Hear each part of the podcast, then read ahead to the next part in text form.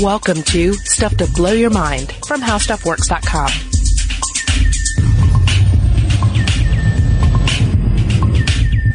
Hey, welcome to Stuff to Blow Your Mind. My name is Robert Lamb. And I'm um, Julie Go with the Flow Douglas. Oh, yeah? That's, yeah. Your, that's your thing? Sure. Yeah? I mean, it really should be all of our things, right? Yeah. To go with the flow, to experience what we have uh, come to know as flow state. Yeah, and, uh, you know, being in the flow creates a, a lot of different ideas in the brain about what that is.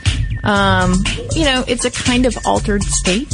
We should mention that. Mm-hmm. Uh, for me, I think about a river flowing, and I always think about that phrase, um, don't push the river, it moves all by itself. Now, that's meant to suggest, like, hey, don't try to do things before you're ready to do them, or just try right. to impose your own agenda onto things. But it also reminds me of flow in the sense that you cannot push the state of flow that we sometimes fall into. You kind of have to submit to it. Yeah. The the model that I always come back to is uh, is that of surfing, and it's not based on extensive surfing. I only surfed surfed once with uh when I was visiting a friend in Hawaii, uh, and he insisted, you know, all right, Kip, come on, come out, try surfing. I'm like, oh, okay, I'll try it, and, and you just and kept insisting, all right, keep at it, keep at it. You're not really surfing yet. You're just paddling among the the, the waves, and I'm the whole time I'm thinking, I really just want to go back to the beach and get back on dry land, because this is a lot of work and it's not really that fun. But as anyone who's surfed or even boogie boarded, I guess, uh, can tell you, there comes a point where you're, you're, you know, you're paddling, you're paddling, you're laying on that board and you're just, you're just working your butt off, uh, to keep up with the wave. And mm-hmm. then the wave catches you and you don't have to paddle. And that's the point where you would climb up on the board and, and everything, because the, the, the board is being propelled by the wave instead of by you.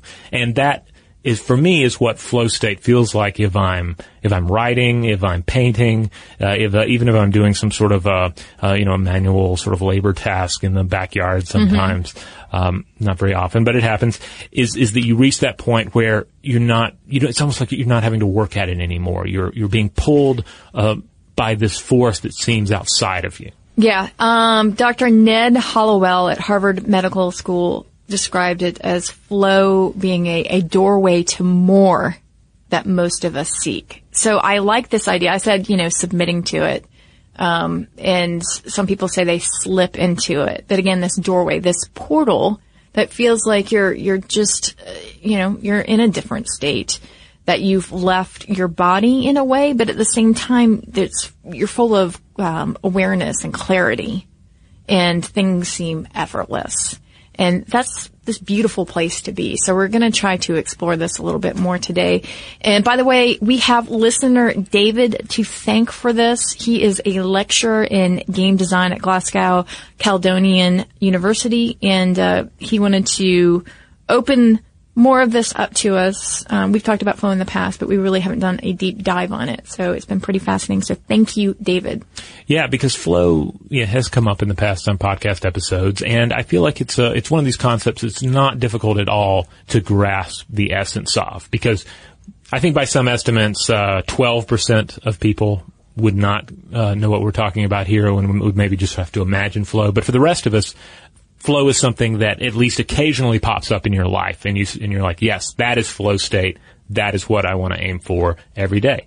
And this idea of flow, at least the idea of it, not the term, has been around for so long. I mean, Aristotle was trying to figure out what this is.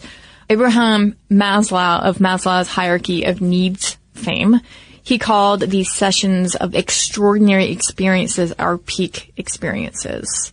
And finally, we have someone by the name of Mihaly Csikszentmihalyi, uh, who came along and really studied this in earnest. Yeah, uh, Csikszentmihalyi, Hungarian uh, psychology professor. Uh, he uh, immigrated to the United States at the age of twenty-two.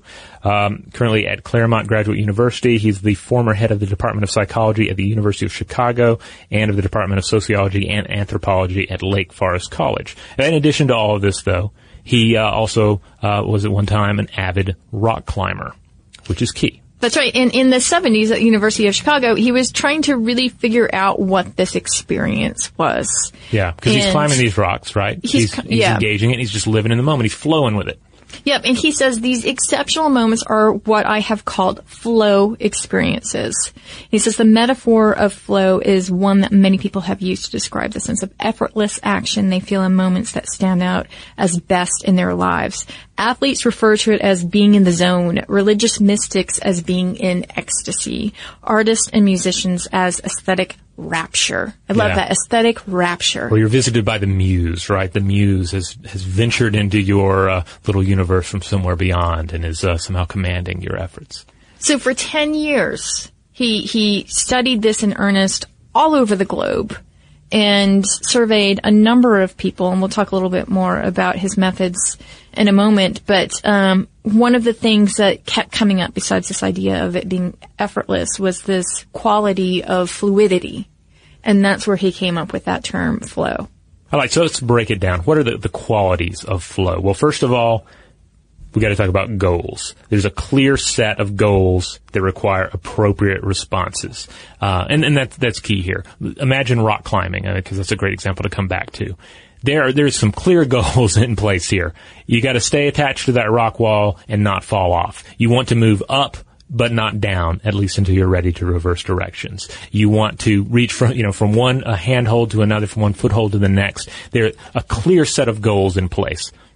Yeah, or think of even like chess or tennis, which have a lot of rules to follow, right? Yes. It's a very black and white universe, and this is something that doesn't necessarily exist out, in, you know, outside of the flow state, right? This black and white universe. Yeah, I mean, life is often really complicated, where any given choice that we make, we have to think: is this the best choice? Am I, am I? engaging with life correctly? Am I raising my child right? Because I'm hearing right answers and wrong answers all over the board. But then you go to the checkers board, you go to the chess board, and there's a, there are a clear set of rules in play, and, and it's a, it's a smaller universe, but it's a universe that makes a lot more sense. And that self-contained universe would be the second quality of flow. So Csikszentmihalyi says that, you know, if you perform a religious ritual, you play a musical piece, you weave a rug, all of that, that, that's a very self-contained universe in which you can apply those rules. Ritual is key because, uh, because a whole part of this too is that you're acting without questioning what should be done or how it should be done. Mm-hmm. So be it a religious ritual or this, uh, this, this, uh, job that you do every day, there's a certain way to do it. You do it well, you know that you're going to get results from it, and you just give yourself over to the activity. Now the third quality of flow would be immediate feedback. So you're in it, right? Mm-hmm. You, you're, you're playing tennis, you're playing chess, you're rock climbing, and you are getting feedback from your environment, from your brain, from your, your muscle memory, from your neuronal memory about what's going on and how well you're performing at this task. Right. You're climbing that rock wall. You're going to know right away if that was a good move. You know, you're going to either, either you're going to slip a little bit or you're going to realize, well, I'm, I, I really need to move this way up the wall. Or you're playing chess. You move that piece. Uh, you know, you might be engaged in a sort of a longer game strategy wise, but for the most part, you're going to find out right away, uh, if that was a wise move to make. Right. Which kind of gives you a sense of control. Yeah. Um, and mastery, and that leads to the fourth quality of flow, which is a manageable challenge. Because as you say, if, if during this feedback process you're getting some information that you need to tweak things, then you have that control and you can rise to the challenge. So your skill level would be well matched with the task at hand, um, but the task would be just difficult that you'd have to really stretch your skills without snapping them. In yeah. order to meet it. Yeah, like you, you hear people about talking about going into beast mode, right? Like generally if they're going into beast mode, they're probably doing something that, that in, engages their, uh, their strengths, that forces them to go to, to up their act a little bit, but it's not super easy, but it, but it is within reach. Um, an easy way to, to think about this is just think about jobs that you've done. I mean, we've all had jobs, uh, say you've, uh, you've worked in a factory line. Not to say that all factory line is, is drudgery. But, uh, but it certainly can be, especially if the task is just, you know, doing one silly thing after the other and there's no real flow to it. It's just, it's just, uh, monotonous and it's, and it's, you know, beneath your, uh, your, your overall abilities. Mm-hmm. Uh, that is, uh, is falling below, uh, the uh, the, the flow state. Uh, likewise, if you fi- if you're thrown into if you're on a job and you're thrown into a new task that you really are not comfortable with, you don't know your way around a program mm-hmm. or or the office space, then it's it's it's a it's a frustrating situation, and that's uh, and that's uh, beyond the flow state. Right. So you have to have that thing that again is stretching, but it's not snapping your brain and your body. Yeah, I mean, it, the passage of time flows into this too, right? Because when you're in the flow state, time just clicks by like that, right? Because you're just you're just sailing through it. But if you're doing something just boring as right. hell, it's going to it seems like the day lasts forever. If you're frustrated at that first day of work, when yeah. you're out of your element, it just seems to take forever. Well, I mean, a good example of this is, is have you ever been writing mm-hmm. or researching or doing something that's really pleasurable and you just keep ignoring those signals from your bladder yeah. that, that it needs to be tended to. And you can, yeah, I'll get to you, I'll get to you. And that's how I always know that I'm in a flow state, because I'll be like, yeah, yeah, I know that's some, some sort of biological consequence going on right now, but I don't have time for it. I'm in the flow. And that's what's so incredible, because you are in that state of this kind of black and white tones, this self-contained universe, and it's a refuge where everything else, all the gray tones of life just recede into the background. And then this feels like there's some sort of fundamental element of the core of yourself that you're able to express, that you have some sort of access to that. And some people call it the muse, right? Yeah. And, of course, it goes without saying that in all of this, you're shutting off that uh, default uh, mode network, those uh, that you know the nagging voices and concerns about the past and the future. You really become the act. You become the thing you're doing. It's almost like a superhero, you know, where it's you're no longer the journalist Clark Kent. Mm-hmm. Uh, you've stripped uh, off the, your, your boring work clothes, and you've become this this thing, this uh, this ideal version. Yeah, and we've seen this before, and we've talked about it in jazz musicians who are able to dim the lights in their prefrontal cortex, that, that part of your brain that is uh, all is responsible for executive function, and, and will say all those sort of nagging, annoying things like, is this really good? Are you? Is that a great note that you just wrote or that you just played? It dims all of that in order for the rest of your brain to fully engage in creation at that very moment. All right, we're going to take a quick break, and when we come back, we will talk about who enters the flow and how much.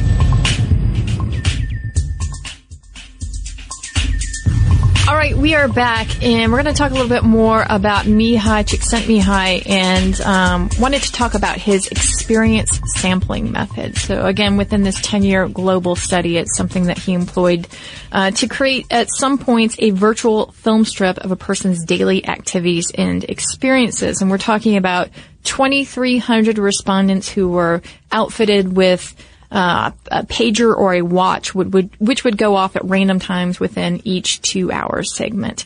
And that would prompt the person to stop what they were doing, write down in a book um, where that person was, what that person was doing, thinking about, uh, who they were with, and then that person would rate their state of consciousness on various numerical scales. So what they did is they amassed something like seventy thousand pages from people and went through all those pages at their Chicago lab, and they tried to figure out a sort of um, quantitative and qualitative way to get at this idea of flow and come up with some statistics. Yeah, and some of the statistics are, are, are pretty uh, pretty impressive. Um, it says that roughly one in five Americans claims to enter flow uh, as much as several times a day, whereas about fifteen percent say they never Uh, enter this mode. Uh, it never happens f- for them. Um, and the frequencies, he says, uh, seem to be quite stable and universal. For instance, they conducted uh, a survey of um, six thousand four hundred sixty-nine Germans. Um, same, you know, same questioning, same uh, same rigmarole, uh, and they found that uh, that uh, those who uh, entered flow often, twenty-three percent, sometimes forty percent, uh, rarely twenty-five percent, and the never or don't range was around twelve percent. Yeah, so it's pretty universal here um, across cultures that people experience the state of flow. And uh, moreover, Csikszentmihalyi and his colleagues found that people reported that they felt happier uh, when they dipped into those states of flow. In other words, their overall happiness rating happened to be uh, larger than their non-flow state counterparts. And they found that uh, that flow generally occurs when a person's doing his or her favorite activity. You know, so again, you're You're gardening, you're, you're engaging with your art, or you're cooking, or whatever. Uh, it also occurs though when uh, when one is driving, uh, when you're talking to friends. Um, a lot, surprisingly, it, uh, it occurs a lot at work. Uh, he said very rarely would they see people who would uh, actually enter this flow state during passive leisure activities, such as watching television or just sort of kicking back in your backyard. Now, I have read that in rare occurrences you can have a state of flow with, with television, but it has to be something that is so incredibly engaging mm-hmm. that you meet the conditions of flow. Yes. Um, now we know about television and the quality of it, so there's, I would say, overwhelmingly there there may not be shows that engage people to that extent, except for True Detective. Well, yeah, I was just thinking about it. Yeah, shows like like True Detective, or I'm I'm really enjoying The Nick right now. You. you um, You, you engage in these shows, and you, you do feel sort of pulled along by their own energy. Um, and at times it's easy to take that for, for granted, especially if you're in kind of a drought of good television. Yeah, those are the worst. All right, so we talked about those conditions of flow. What are they, especially if you consider this in the context of television, uh, something that you're watching? You have to be completely involved with what you're doing. That's one condition. Yeah, so again, it's everything shut off to the point where you, you're forgetting that you uh, need to be somewhere or that you need to urinate. Yes. A sense of ecstasy, of being outside everyday reality. Uh, great inner clarity. You have a sense of what needs to be done and how to do it. Yeah, everything's like, it's almost like bullet time, or like any any uh, sequence in a film where a hacker is doing something on a computer, they're like, oh, he's in, he's in a flow state. He's just completely cut out. He's just living it. Yeah, I'm just, I'm doing the Sandra Bullock, like, crazy um, keyboard fingers right now. Yeah. Bennett. Um, I love that. Like, she's not even really typing real things there. Yeah. Then there's a confidence that the activity is doable. So the skills are adequate to do the task. Exactly. Yeah, nobody's in a flow state being thinking, oh, it might work. I don't know. No, you're you're owning it. Sense of serenity. You have no worries about the self and feelings of growing beyond the boundaries of the ego, right? That's right. The default mode network is shut down. It's dimmed to the background. That's not, right. Not hearing it. Yeah, it's kind of a meditative quality to it. Uh, you have a sense of timelessness and intrinsic motivation. Whatever produces flow becomes its own reward. So we're talking about, in terms of work, work for work's sake. Yeah, it's one of those things where, you know, somebody's writing and it's not about, oh, where am I going to try and sell this short story? Or, you know, who's going to, who's going to read this? Or what am I going to do with it? No, it's, it's, or even what am I, what's it going to be like when I try and edit this in a month? It's about the act of writing. It's about being caught up in what you're doing. And, you know, a lot of times I'll work at night because I just find that it's another part of the day that I'm productive, and it allows me to kind of mull over some of the stuff that that we talk about or research. And I have to tell you that I look forward to it. Like, I, I sit there and think about sitting at my kitchen table and really, like, getting into the work. Hmm. And perhaps even having, like, a bowl of popcorn next to me, um, my dinner popcorn. So it's not too surprising, then, that one of Csikszentmihalyi's findings is that people have more occasions of flow on the job than in their free time. Yeah, this is interesting because um, on just on a surface level, it's easy to say, well, you know, work is drudgery, and at home, that's where you're going to do the things that you really live for. But when you think about our work tasks, a lot of times those tasks are going to line up with their, those requirements for flow, because you're going to have uh, – Well, well, the example that always comes to my mind when I think about this is when I worked at newspapers and I paginated. So I'm physically, I'm not physically building it, but on a screen in mm-hmm. like InDesign, I'm building a front page of a newspaper and then the interior pages. It's basically Tetris with words and pictures, you know, making it all fit together in a readable sense. Um, it's not something that I was passionate about. It was something that I could do. Mm-hmm. And it was a very, you know, self-contained universe. Here it is on the page. Things are fitting in the page. There are rules, uh, in play. There's a definite, uh, goal in mind. And then I would end up losing myself in this flow state of this, uh, this, this work task that I would never do, uh, outside of work, and certainly haven't, haven't done since I left newspapers. Yeah, I would say this, uh, I've experienced the same thing with database management, putting queries together. Mm-hmm. And, and again, it's, it's matching the skill level to the challenge, you know, and, and kind of bumping that up and saying, can I, can I tweak this a little bit more? Can I get a little bit more out of it? And it does put you squarely into that moment, which I think is so important for this. Now, Csikszentmihalyi also, he does point out that especially, uh, you know, in, in America and in the West, we, uh, we have, uh, this idea that's often passed down to us that work is not supposed to be fun or, or engaging or enjoyable, that it's supposed to be drudgery, and so it's easy to fall into that trap. He also adds the caveat that, that yes, there are going to be people that are stuck in jobs that do not give them any level of satisfaction, and that's just an unfortunate reality. And though, and oftentimes it can be difficult to get out of those uh, environments. Uh, but But uh, but the, you do see more, just based on the E S M studies uh, that he conducted, you do see more occasions for flow on the job than in the free time. Because, again, there are rules in place. There's a task to be done. And if you have the skills to do it, then you have the possibility to enter flow state. Yeah, and it, it is kind of a bummer. If you're not into your job, you don't feel a challenge, then that could obviously create obstacles to feeling like you're in the flow state or could enter it. And Csikszentmihalyi does say, like, maybe you could build in challenges or, or reframe it in a way that you could enter a state of flow. Um, maybe that's a bit reductionist, maybe not, but it's interesting nonetheless in, in discussing it.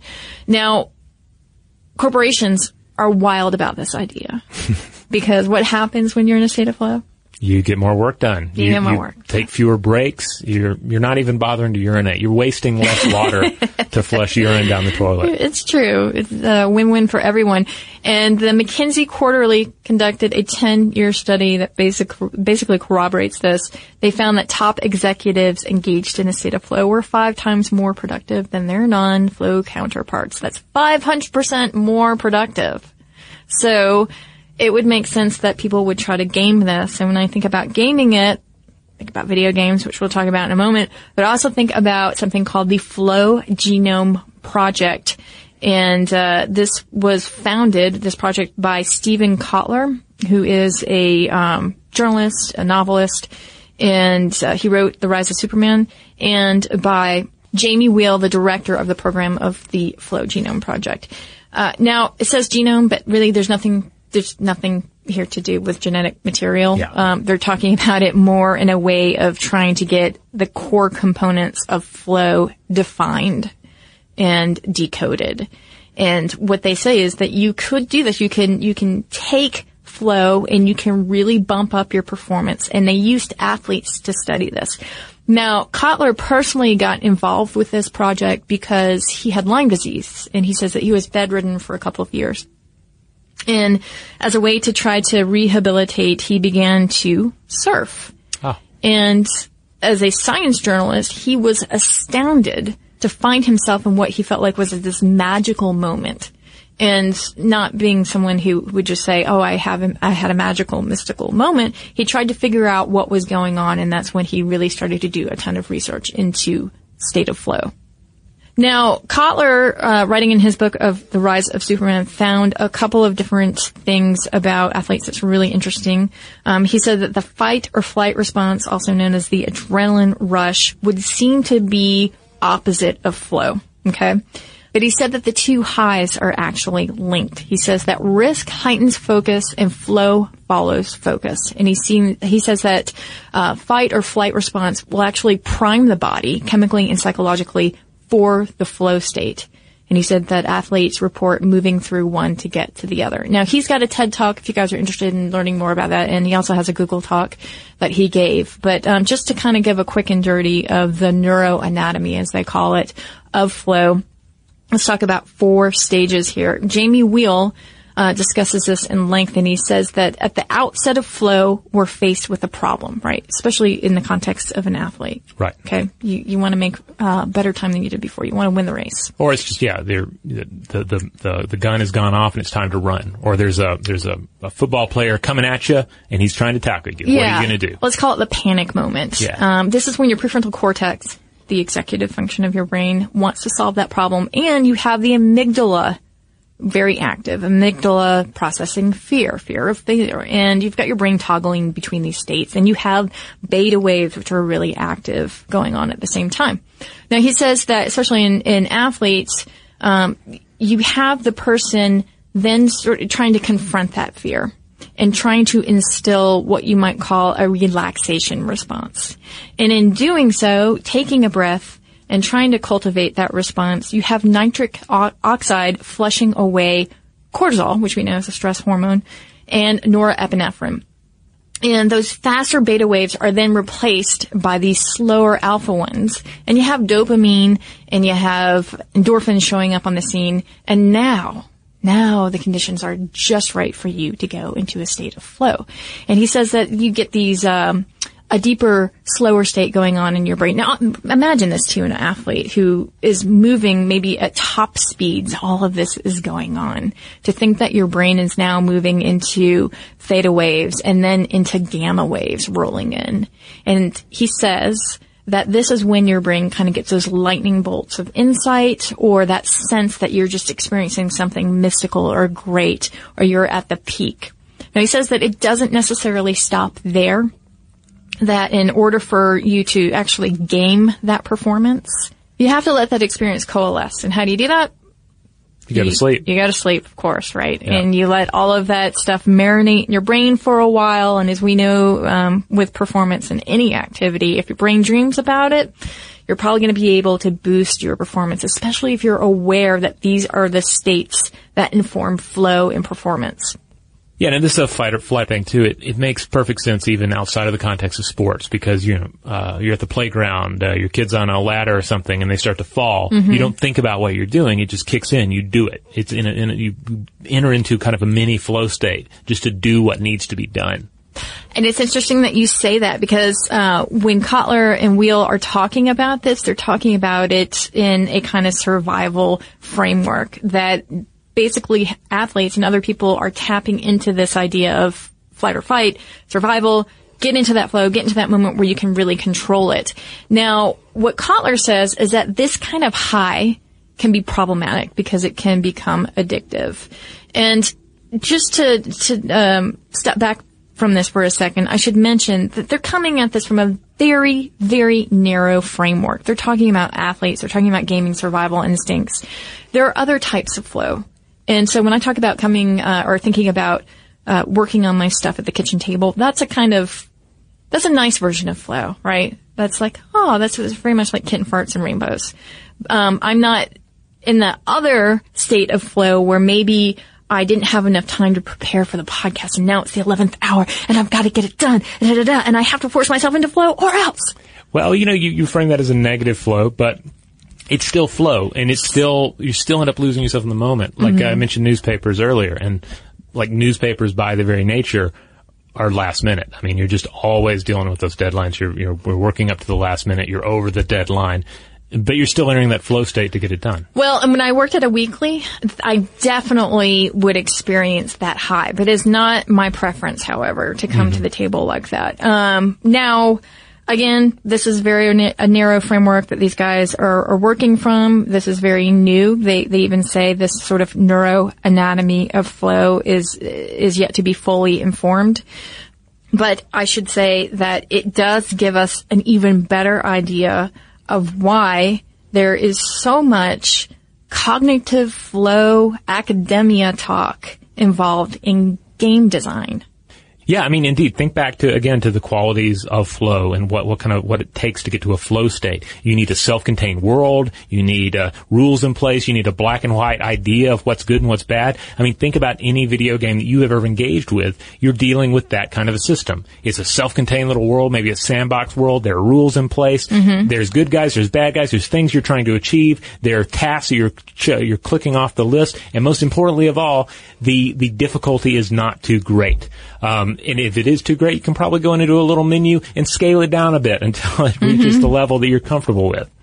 Yeah, our uh, game designer listener, David, says this is why many big commercial games designers try to deliberately foster flow in the player because, why? Well, the more flow you're in, the more you're going to play that game and the more you're going to buy, right? So it would make sense that they, they've created this world in which survival mm-hmm. is also paramount um, and, and keeps you within the confines of it. So you're stuck in the flow, but in a good way.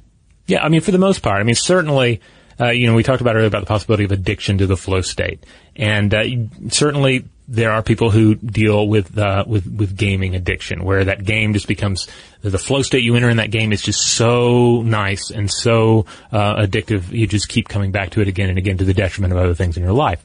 For that matter, Uh, you can easily imagine one, somebody who has uh, become addicted to the flow state at work to the point where they're neglecting other aspects of their life. Now, I do have to point out that children are constantly engaged in a state of flow. Of course they are. And Doctor Seuss actually described uh, adults once as obsolete children. So in a way, it's it's us getting back to that sense of play. And I wanted to read a quick thing from Charlie Hone. He's an author who's... Um, entered the TED Gladiator arena himself to talk about this. And uh, he wrote a blog entry for the School of Life and says, I have to approach work as play. Otherwise, my work sucks. When I tackle a problem with a sense of play voluntarily because I'm inherently attracted to it, my creativity and optimism and happiness soar. I become fascinated with the world. I fall in love with people. And whoever I'm working with helps me make the game more fun. Our positive energy becomes contagious. That's where my best work has come from. And I thought, well, that's a nice way to perhaps cap off some flow. Yeah. Hey, so there you go, the flow state. Uh, as always, be sure to check out stuff to blow your mind dot com. That's where you'll find all the podcast episodes, all the blog posts, all the videos, as well as links out to our various social media accounts. And hey, we would love to know about your flow experiences. Are there certain times of the day that you get into the flow or certain sort of things that you do that are sure to put you into that state? Please share it with us, and you can do so by writing an email to blowthemind at how stuff works dot com. For more on this and thousands of other topics, visit how stuff works dot com.